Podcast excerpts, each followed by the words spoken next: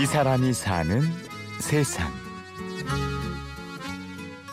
우리 큰딸이 엄마, 엄마는 만약에 어, 몇 살로 돌아갔으면 좋겠어. 이런 얘기를 물어보더라고요.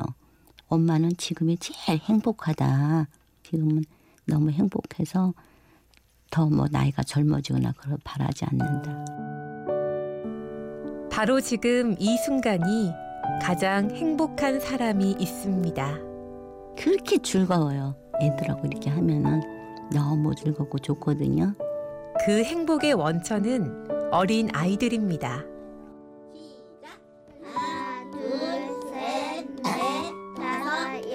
아이를 갖다 가리키다 보니까 뭐 나쁘게 생각하고 뭐 어떻게 삐뚤게 생각하고 그런 게 없어요. 애들한테 이렇게 에너지를 받고 애들이 변해가는 모습을 보면서 제가 진짜 너무 행복하니까 사람들이 저를 보면 에너지가 넘쳐서 집에서 이렇게 생각해도 웃음이 저절로 나온다 그래요. 도대체 박요리가 어떻게 저래 많다 그러는 걸까? 동화 읽어주는 이야기 할머니 나경림 씨. 이른을 바라보는 나이에도 그 어떤 청춘보다 활기차게 살아가는 그녀는 아이들만 생각하면 언제라도 기운이 샘솟습니다. 애들을 만나서 이야기를 한다 하면은 신이 나요. 그래서 학교 딱 가거나 도서관에 가면 목소리가 하여튼 한 톤이 높아져요. 막 신나요. 애들이 눈이 청초롱하고 막 이런 게 보이니까 신나서 에너지를 다 내놓고 하고 오거든요. 전업 주부로 살다 우연히 시각장애인에게 책을 읽어주는 봉사활동에 참여했는데요. 그러다 발들이게 된 동화 구연은 그녀에게 새로운 삶을 열어주었습니다. 처음에는 녹음 봉사자를 모집한다 그래서 제가 가서 3개월 동안 교육을 받고 녹음 봉사를 시작을 했어요. 근데 거기서는 꼭 일반 대학 서적이라든지 뭐 일반 잡지라든지 이게 녹음하는 종류가 여러 가지인데 제가 이제 동화구연 애들 보는 동화책을 읽게 됐어요. 아, 근데 이왕이면 애들한테 좀 실감나게 읽어주면 더 재밌겠다 싶어서 아, 동화구연을 좀 배워야 되겠다 싶어요. 처음 시작할 땐 마음처럼 쉽지 않았습니다. 방과후 수업해갖고 교육청에서 지원받는 그런 저기 수업이 있어요. 제가 거기에 이제 가게 됐는데 암만 해도 가정 환경이 좀 안 좋다 보니까 애들이 그런 게 얼굴에서도 나타나고 행동에서도 많이 나타나요. 어, 의기소침하고 또 막 발표력도 없고 자신감도 없고 애들이 처음에 들을 때는 잘 안 들었어요. 이야기를 갖다가. 누워 있거나 뭐 커튼 뒤에 숨거나 아니면 옛날 캐비넷 같은 게 있었거든 학교에 그 안에 들어가 숨어 있고 막 이랬어요. 그런데 천천히 아이들이 바뀌기 시작했습니다. 금방은 변하지 않지만 차차 애들이 변화된 모습이 보이더라고요.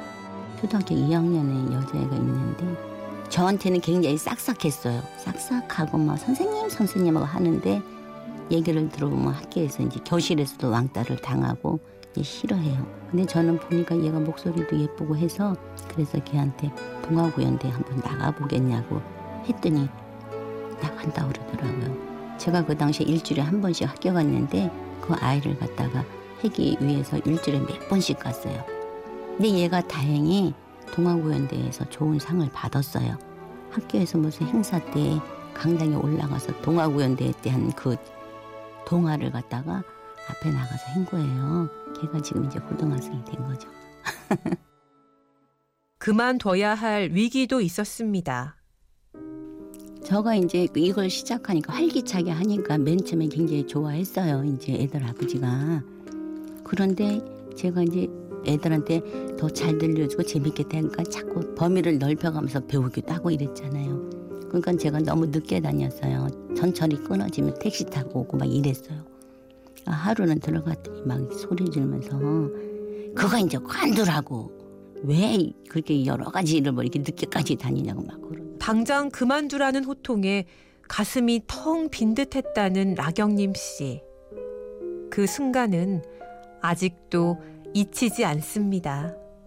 가슴이 여기가 뻥 뚫린 것 같고 뭐 시리다고 해도 그런 걸 평생에 느껴보질 못했어요. 근데 정말 그걸 느끼겠더라고요. 가슴이 뻥 뚫린 것 같고 시리고 꼼짝이 하기 싫은 거예요. 그게 한 달이 거진 됐어요. 하루는 밥을 먹고 있는데 왜 그러냐고 그 활동 못하게 해서 그러냐고 동아구연 활동 어머 그런데 그게 얘기를 하는데 갑자기 나도 모르게 눈물이 주르륵 나오는 거예요. 하고 싶은 대로 하라고. 그 즉시 밥 먹다 말고 일어나서 전화기 막 돌려서 내일 연습하냐고 뭐 하냐고. 알았다 그러고서 그 다음날부터 쌩쌩거리고 다녔다는 거 아니에요? 아이들의 마음을 움직이는 이야기 할머니로 제2의 인생을 멋지게 살아가고 있는 경림 씨. 용기가 없어 새로운 일을 선뜻 시도하지 못하는 또래들에게 꼭 해주고 싶은 말이 있다고요. 요즘엔 100세 시대니까 긍정적인 마인드를 가지고 성실하고 아이를 좋아하고 이러면은 동화학원을 배워서 봉사활동 할 수 있으니까 지금이라도 도전하면은 늦지 않다.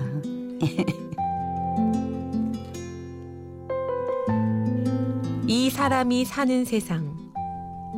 아이들과 함께하며 매일매일이 행복하다는 나경림 씨를 만나봤습니다. 취재 구성의 홍희주, 내레이션 임현주였습니다.